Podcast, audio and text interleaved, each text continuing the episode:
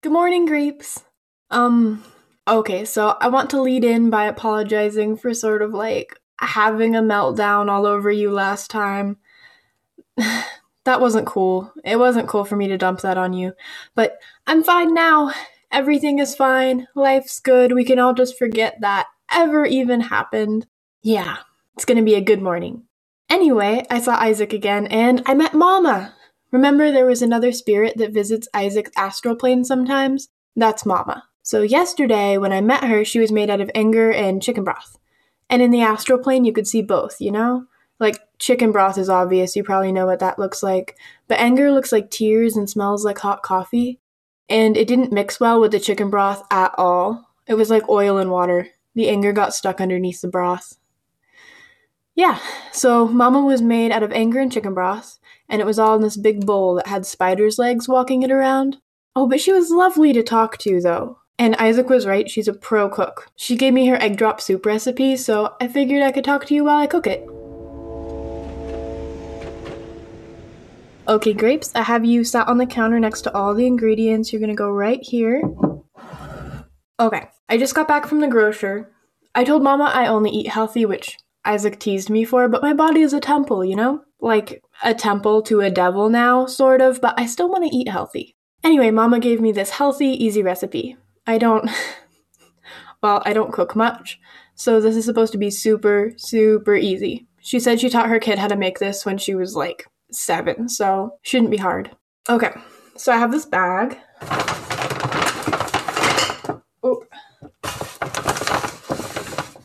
So the first thing I have in here is bottled water because all the water here tastes like chlorine, so this is supposed to taste better. Uh, it's in a wine bottle, which is pretty fun. Yeah.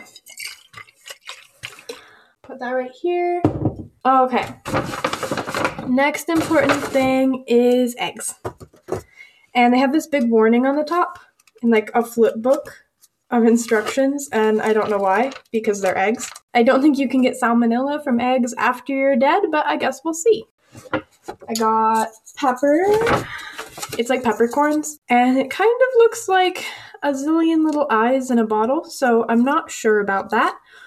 But we'll get there when we get there. And I have those little dried vegetable stock cubes.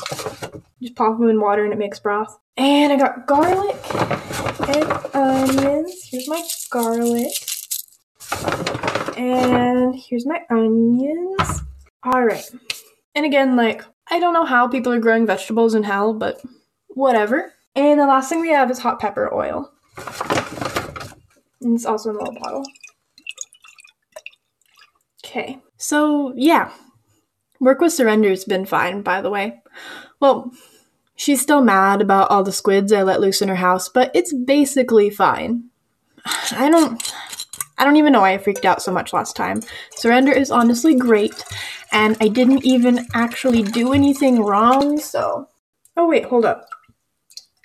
Okay, so the the bottle definitely says water. The label's just the same word written over and over again, tiny in probably a hundred languages. So you know it's water, agua, so. Hmm. I thought Chinese for water was shui, but I'm I'm quite bad at Chinese, so it says water, it's water. However, it's also sort of orangish and it smells like a river during August. You know, when it gets so hot out that the river starts to evaporate into the air and you can smell it all around you? It smells like that, which which is better than chlorine, I guess. Well, it can't kill me if I'm already dead, right? Finish pouring that in. There we go. And I'll just add a cube of vegetable stock and turn the oven on. Let's get the vegetable stock. There we go. And we'll put that on the oven. And I'll start cutting the onions and garlic. Mama said to mince them real small, and she said you're supposed to use green onions, but there were a lot of red onions where she was born, so she always uses those. Okay, so I got red onion and. Oh, okay. Well, it's bleeding. Um, but that's fine. Everything's fine. We're just gonna power on through and cut the onion all the way up, and I'll just clean up the blood later, I guess. Gee. That's, that's a lot of blood. Ugh. Okay, we'll just dump that in the pot without dicing it too much. I like big chunks of onion. We'll just skip. We'll just skip to the garlic. Do you like big chunky vegetables in your soup, grapes? Because I've always been a fan of big potatoes and, well, not blood, I guess, but I like big potatoes.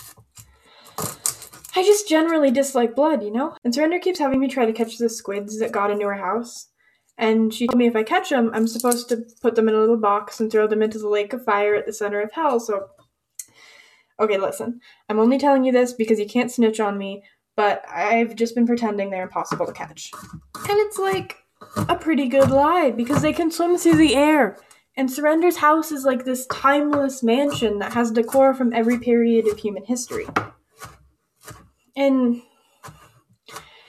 like it looks like Notre Dame, but bigger and somehow more gothic. And it has floor upon floor upon floor. It just goes up higher and higher, and the squids like to hang out up in the cathedral ceilings, so they are really hard to catch. Add the garlic. Just. There we go. Just ignore how much blood is in there. The garlic was fine. It's good, good garlic. okay, I know this weird joke about squids.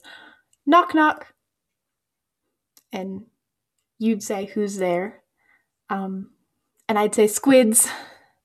And you'd say, Squids who? And then I'd like attack you and say, Squids tentacle you. And I'd like tickle you. Yeah, it's not actually that funny. it's just really not. I do, though. I do know this joke for a super, super messed up reason, though. Um, so a couple years ago, right after Halloween, somebody vandalized my family's church. Like they spray painted all over the inside of it. But they didn't paint anything mean or about hating the church or anything. They painted jokes. And and all the jokes were really dumb. They were all puns and knock knock jokes. And that squid joke was one of them. It was on the wall, written out with colons and proper grammar and everything. And under the last line, squids tentacle you. It had parentheses that said, and then you tickle the other person. But like most of it was funny jokes. Um, but they wrote this other thing on the wall right above the pulpit. It said, Your love is not a phase. Let him kiss you sick. Let the heat of his hand and yours burn you down to hell, and then build a house there. Plant coal out front like flowers. Of course, it's good to be good friends, but you can love somebody enough to learn to swim through fire with them. And you can be loved back. You will be loved back. I promise. I promise. I promise. And I remember just standing there, staring at it, and everybody older than me was talking about painting the walls back to white. And the little kids were tickling each other because they actually thought the squid joke was funny. And I was just standing there. And I was sure the message above the pulpit was directed at me somehow. I didn't say anything because I didn't want to sound self centered or like insane, but I was sure it was meant for me. It made part of me want to cry. But like I didn't I didn't cry. I just stood there in my polished church shoes and stared at it. Okay, I don't know if you can hear it, but the water is boiling, so time to add eggs to the broth because this is going great and good and fine, and it doesn't matter that the onions were bleeding. Alright, so the eggs have a warning on top in this little book. Let's see if there's a warning in English. Okay, here we go. I'll read it out loud. One dozen large eggs. Keep refrigerated if you're an American. Eggs dislike Americans. Okay, well, rude.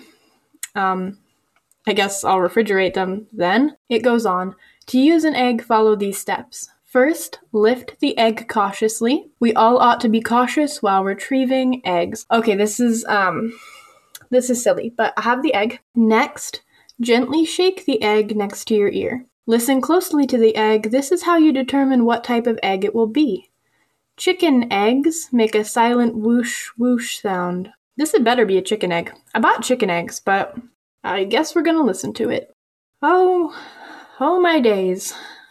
It's okay, that's fine. It, um, it doesn't go whoosh whoosh. Here, uh, listen. Like, that's weird, right? Here, um, here, there's more instructions. Normal eggs are louder than chicken eggs.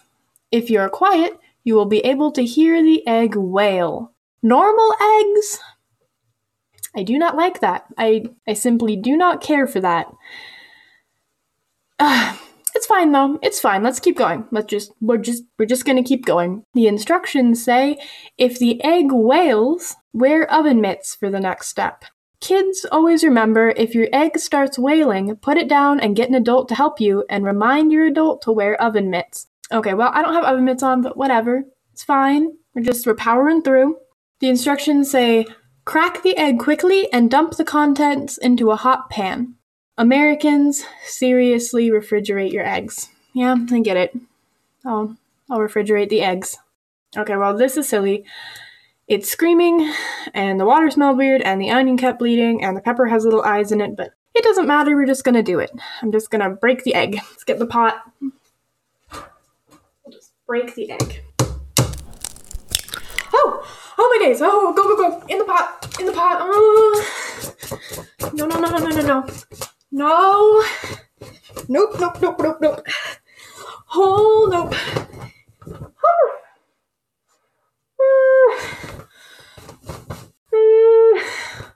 Okay, okay, okay. Okay, okay, it's fine. Okay, well, I dropped the whole egg in, shell and all, but let's whisk it anyway. Mama said to whisk it. We're gonna we're gonna whisk it. So the egg was full of spiders. Um, thousands of tiny, tiny spiders that crawled all over my hands and arms and face. And they just dissolved into black goo in the pot, which is that's cool. That's nice. I'm sure that's fine. Just to put the eggs in the fridge and never use those again. All right. And the soup is screaming. Super duper. Can you hear it? Because, like, I can hear it. It's wailing and crying.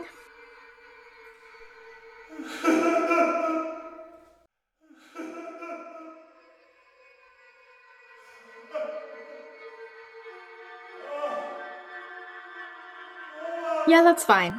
That's fine. We'll just pop a lid on the pot to muffle the shrieking.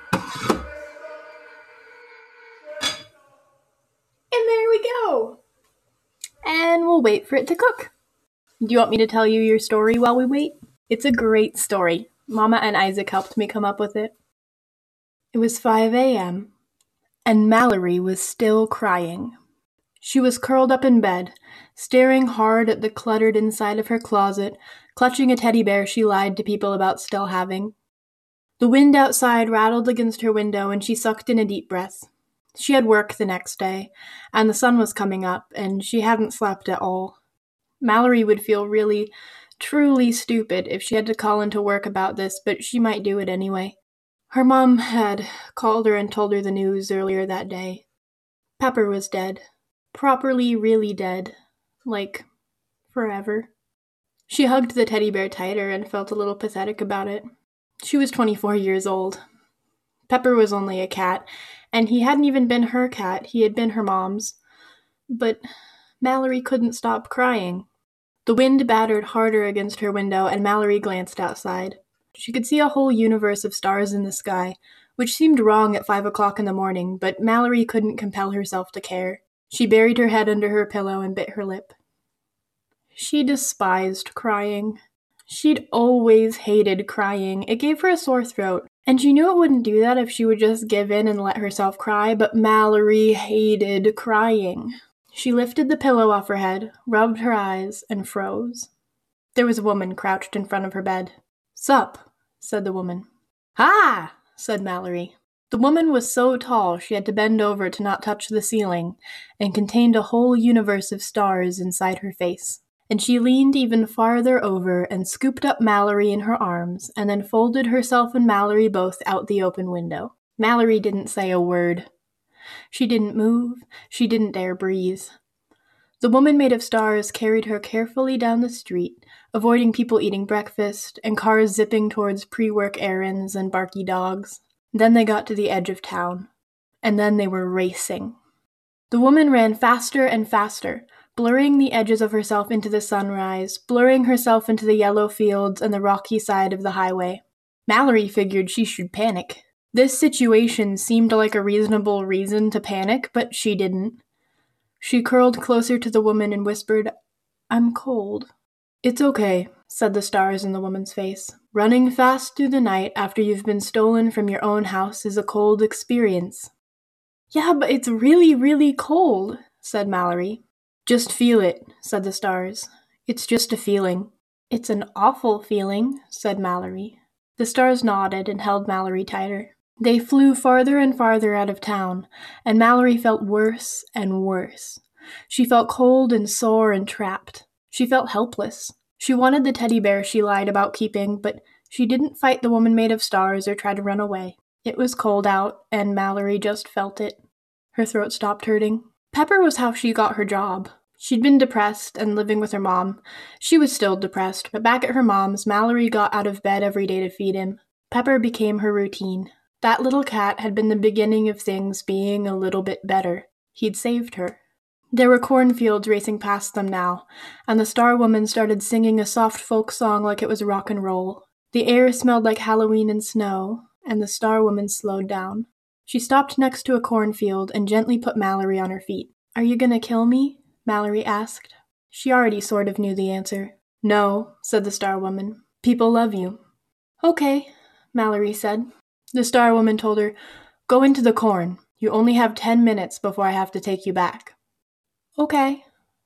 Mallory didn't know why she said it. She didn't know why she did it, but she walked into the corn. She was careful not to knock any over as she crept through the field. It smelled like something nice she couldn't remember, and the sunrise turned a color that didn't make sense. And then she saw him creeping between the corn stalks. Pepper. That's a great story, right? Mama suggested the thing about grief breaking into your house and stealing you and Isaac. I don't think he can come up with a story that isn't about animals. he said his favorite three movies are The Fox and the Hound, The Secret of NIMH, and get this, My Own Private Idaho, which is like, it's not in line with the other two at all. It's like cute Disney movie about dogs, cute Disney movie about mice, gay prostitutes. he said his parents rented it when he was like 10 and they thought it was about something else. They they thought it was about living in rural Idaho or something, and they watched it and they got more and more outraged as it went on, but they never turned it off. And Isaac sat there in his pink Velcro sneakers and watched the whole movie. He said he memorized the scene by the fire. It's, well, if you don't know, it's a scene where these two best friends are stranded by the side of the road in Idaho, and they build a campfire, and one of them confesses he's in love with the other, and it's all very gay. And Isaac, like, knew he'd never be allowed to watch it again. So after that scene happened, his parents were talking about it, all angry, but he recited it in his head over and over. And the second the movie ended, he ran upstairs and got his journal and wrote the whole thing down. And he can still recite the whole scene. I saw the movie because we watched it in one of my college classes. Yeah.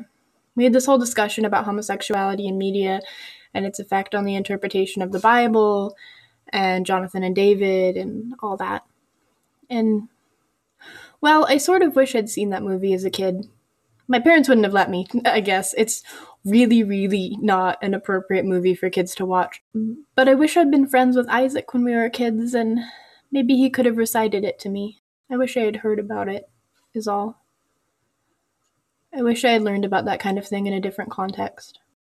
Isaac did recite it to me, though, actually. he acted it out for Mama and me, and it was very dramatic. And it reminded me of what was written in the church, because there's this line from the scene Isaac memorized We're good friends, and it's good to be good friends. And I just kind of sat there because it reminded me of the message painted above the pulpit of my church Your love is not a phase. Let him kiss you sick. Let the heat of his hand in yours burn you down to hell. Then build a house there. Plant coal out front like flowers. Of course, it's good to be good friends, but you can love somebody enough to learn to swim through fire with them, and you can be loved back. You will be loved back. I promise, I promise, I promise.